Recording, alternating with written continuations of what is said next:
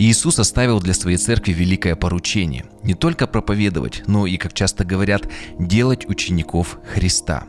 Как же нам сегодня исполнить это великое поручение? Как пойти и научить других людей исполнять то, что Христос повелел нам? Я уверен, что самым лучшим ответом на этот вопрос будет пример самого нашего Господа. А в Матфея 11:29 сам Христос говорит: «Научитесь от меня». А апостол Павел в 1 Коринфянам 4:16 пишет: «Подражайте мне, как я Христу». И Иисус Христос оставил нам пример для подражания.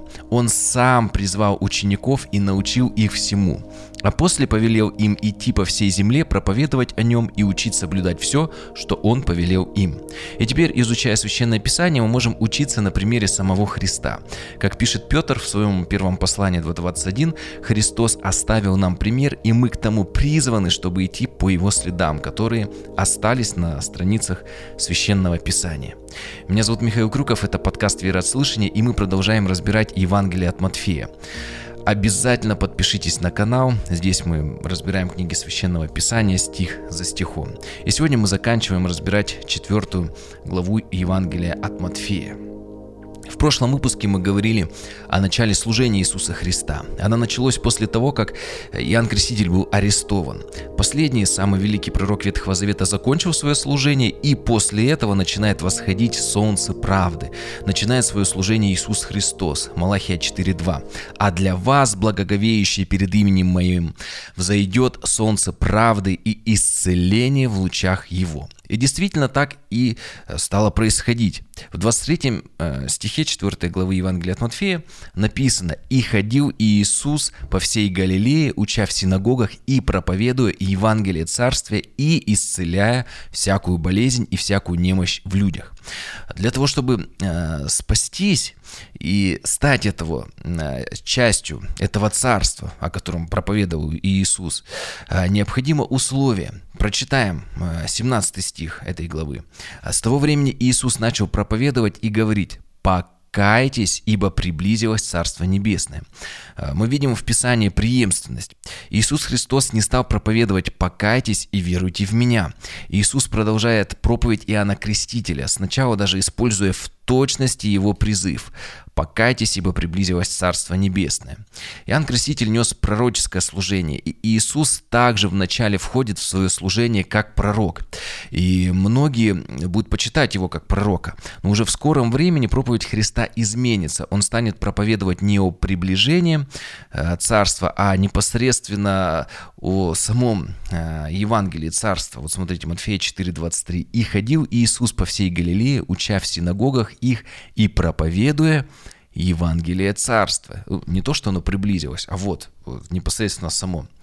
В дальнейшем, после распятия Иисуса Христа, Его смерти, воскресения и вознесения, уже в проповеди апостолов мы увидим два важных условия, чтобы стать частью этого царства, стать христианином. Деяния 2:38. Давайте прочитаем такую цитату из проповеди Петра. Он говорит: «Покайтесь, и да крестится каждый из вас во имя Иисуса Христа для прощения грехов, и получите дар Святого Духа».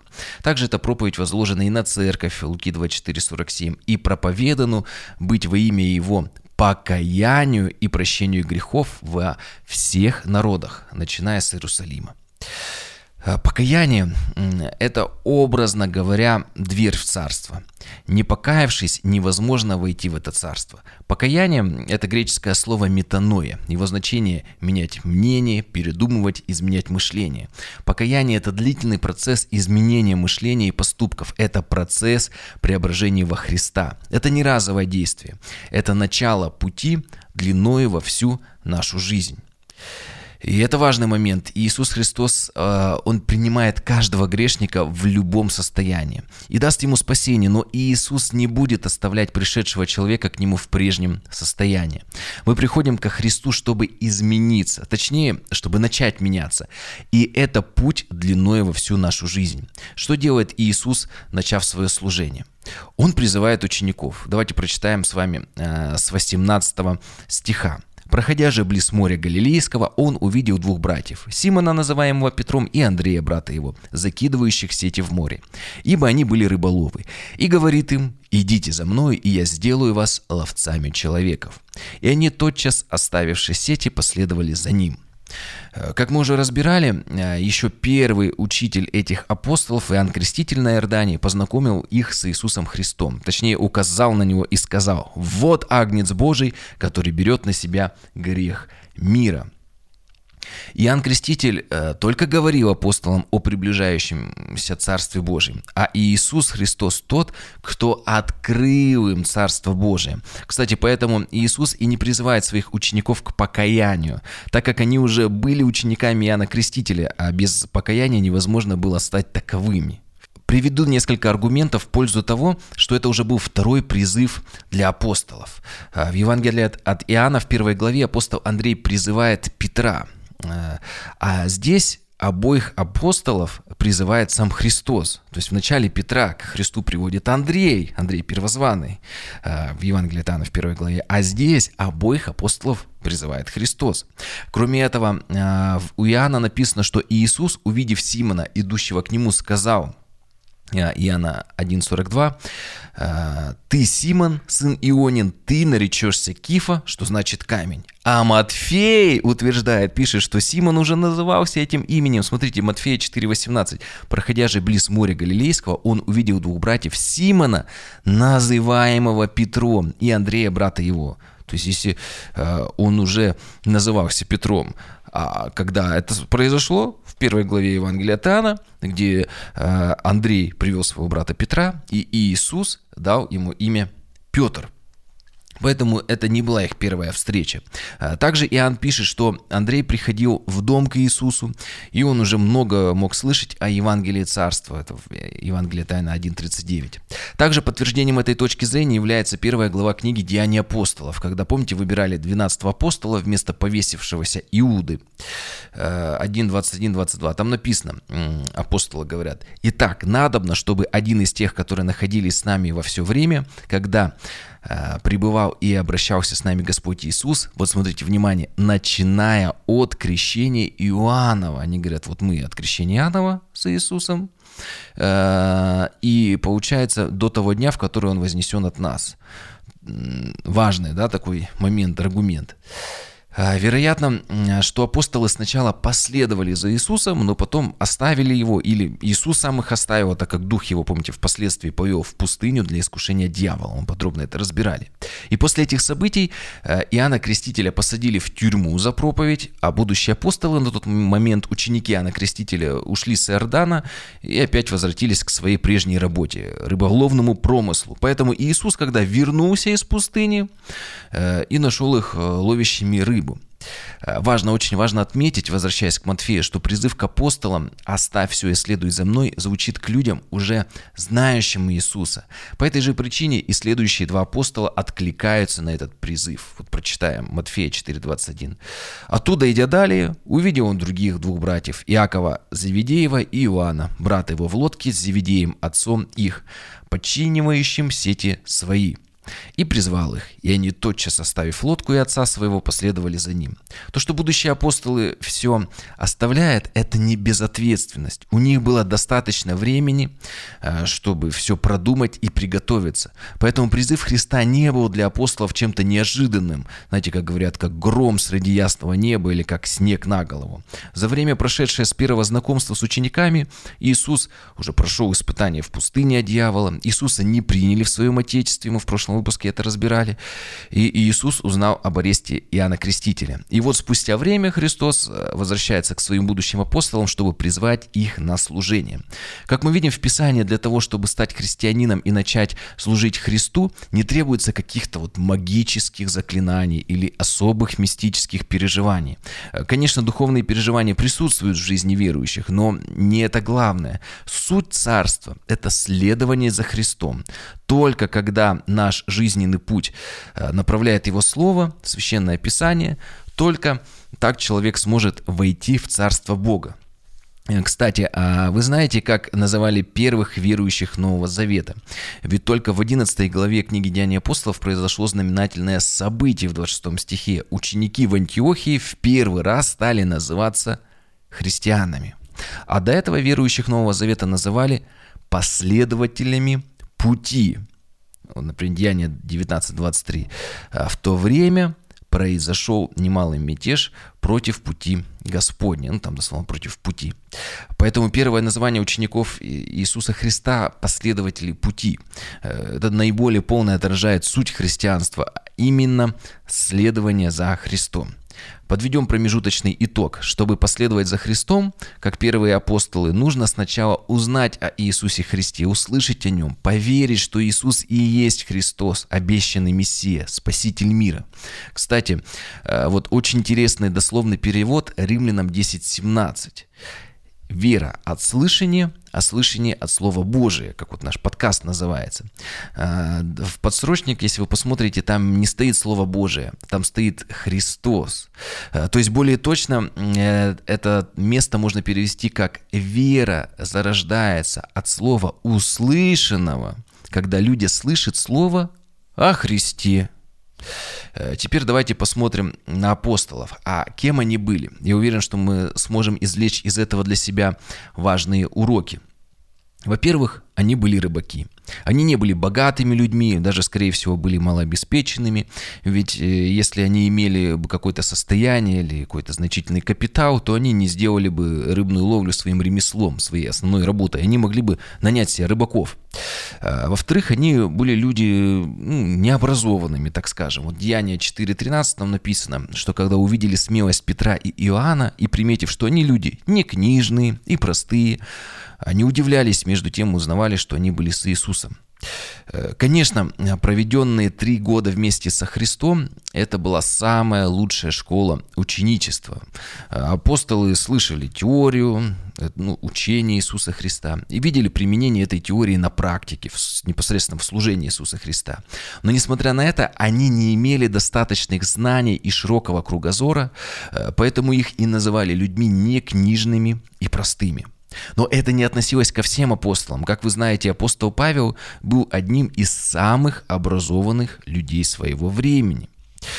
Сегодня у нас нет возможности, как у первых апостолов, 3 года провести день и ночь со Христом, учась теории и практике. И не все рождаются в верующих семьях и с детства наставлены во всех нюансах Писания, подобно апостолу Павлу. Более того, многие к Богу приходят уже в среднем или достаточно таком почтенном возрасте.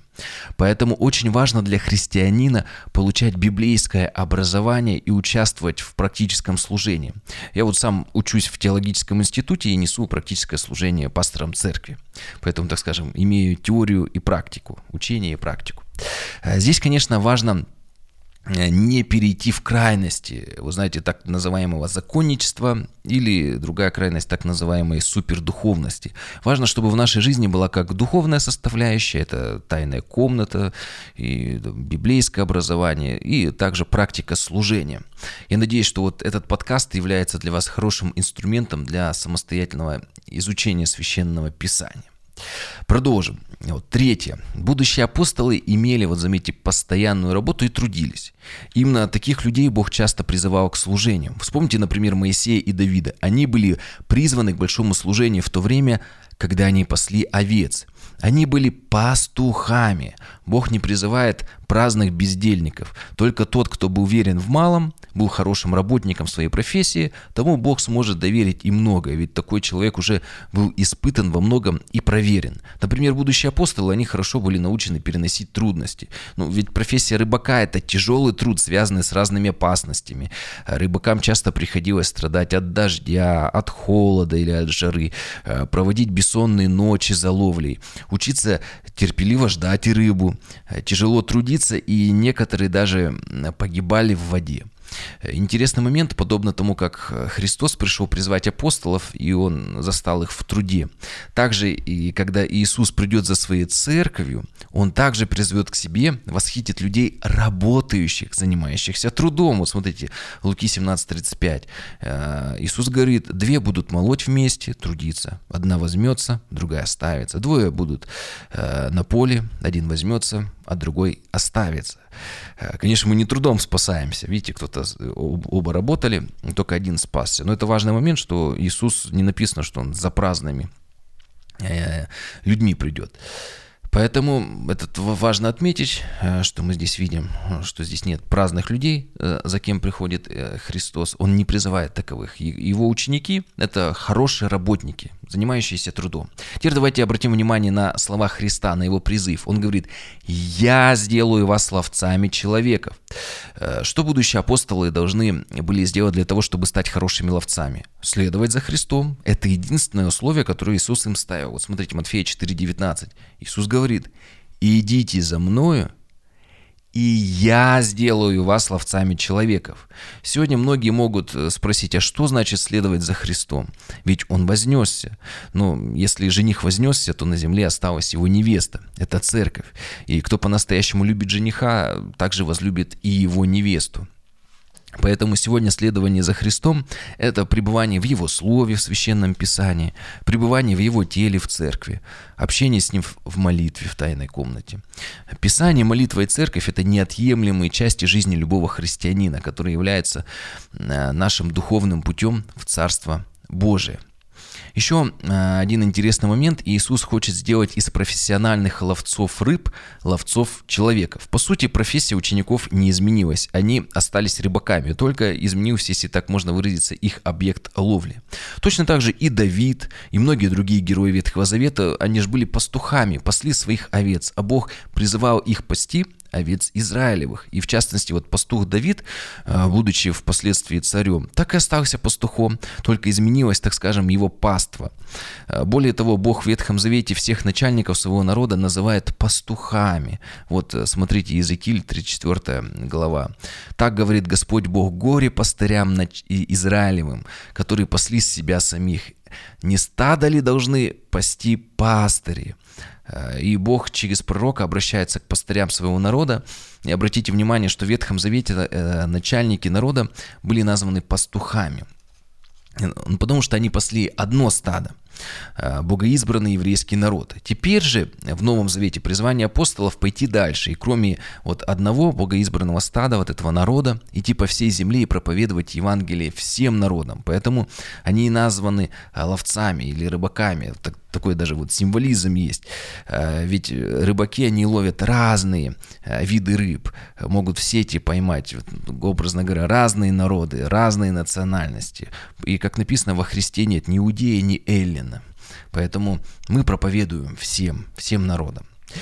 Кроме этого, служители слова являются ловцами человеков не с целью погубить их, да, вот достать, вот, чтобы рыба умерла, так скажем, но спасти. То есть этот вот образ, он не буквальный до мелочей, да, что рыбу достали, и она умерла, задохнулась.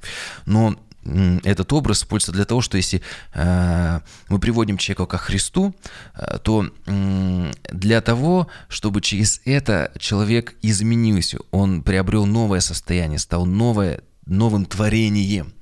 И апостолы, ученики Иисуса Христа, мы сегодня с вами, как ученики Иисуса Христа, должны ловить не ради себя, стать ловцом человеков. Не для обогащения, не для славы, не для продвижения по карьере, но ради самих душ, чтобы приобрести их для Христа. То есть мы закидываем эти сети, проповедуем не для себя, а для Христа ловим. Например, Евреям 13:7 написано, что ловцы или служители Божии, они пекутся о душах ваших. То есть если те люди, которые проповедуют, служат, ловцы человеков, они пекутся о душах ваших. 2 Коринфянам 12 главе написано, что они ищут не вашего, а вас, апостол Павел пишет.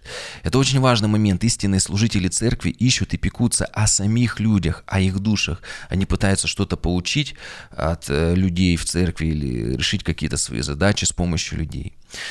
Теперь вопрос, а как стать ловцом человеков? Ответ просто. Иисус говорит: «И Я Сам сделаю вас таковыми». Написано: «Я сделаю вас ловцами человеков». Именно Иисус дает людям способности и навыки для этого труда, для этого служения. Именно Иисус призывает к нему, наделяет властью и мудростью для служения.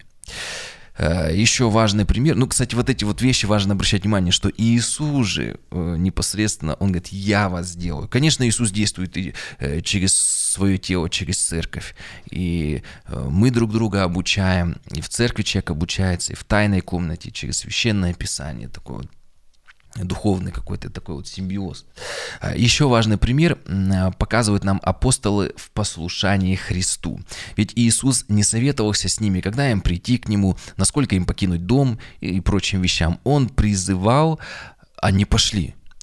Часто Бог может неожиданно для нас призвать нас к разным действиям. И важно иметь смирение, чтобы откликнуться на Его призыв. Причем это может быть призыв при чтении Священного Писания, когда ты понимаешь, ну или в проповеди мы услышим, в общении с братьями и сестрами, в тайной комнате, в молитве. Вот когда ты понимаешь, что твоя жизнь, твои поступки, они расходятся с Евангелием. И осознав это, услышав этот призыв, так скажем, от Писания, от Христа, у каждого из нас есть выбор: откликнуться на него, оставить все, оставить свой грех, изменить свою жизнь и последовать за Христом, или упорствовать и остаться во грехе, или вот как-то вот неправедно жить, как-то жить в обольщении, ну, подобным вещам. Смотрите, вот апостолы, они не ссылались на свою занятость в данный момент, на свои обязанности перед семьями, на трудности служения, которому их призвал Христос, или на свою неготовность к Нему. Но, услышав призыв, они повиновались и, подобно Аврааму, пошли, не зная куда, но прекрасно зная, за кем они последовали. Помните, Авраам тоже не знал, куда идти. Это очень важный принцип христианства. Мы не всегда понимаем, куда ведет нас Христос, но мы четко знаем, за кем мы следуем.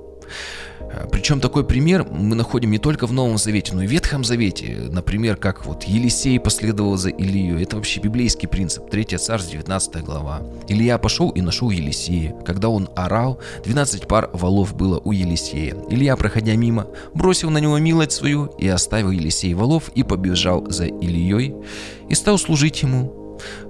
И вот Павел, он пишет, что Евангелие – это сила Божия ко спасению. Вот ученики, они были уловлены, заметьте, вот возвращаясь, да, к ученикам Иисуса Христа, они были уловлены не чудесами, но они поверили словам Христа. Если они были уловлены самим Евангелием, то они были уверены, что смогут уловить этими же словами и других людей.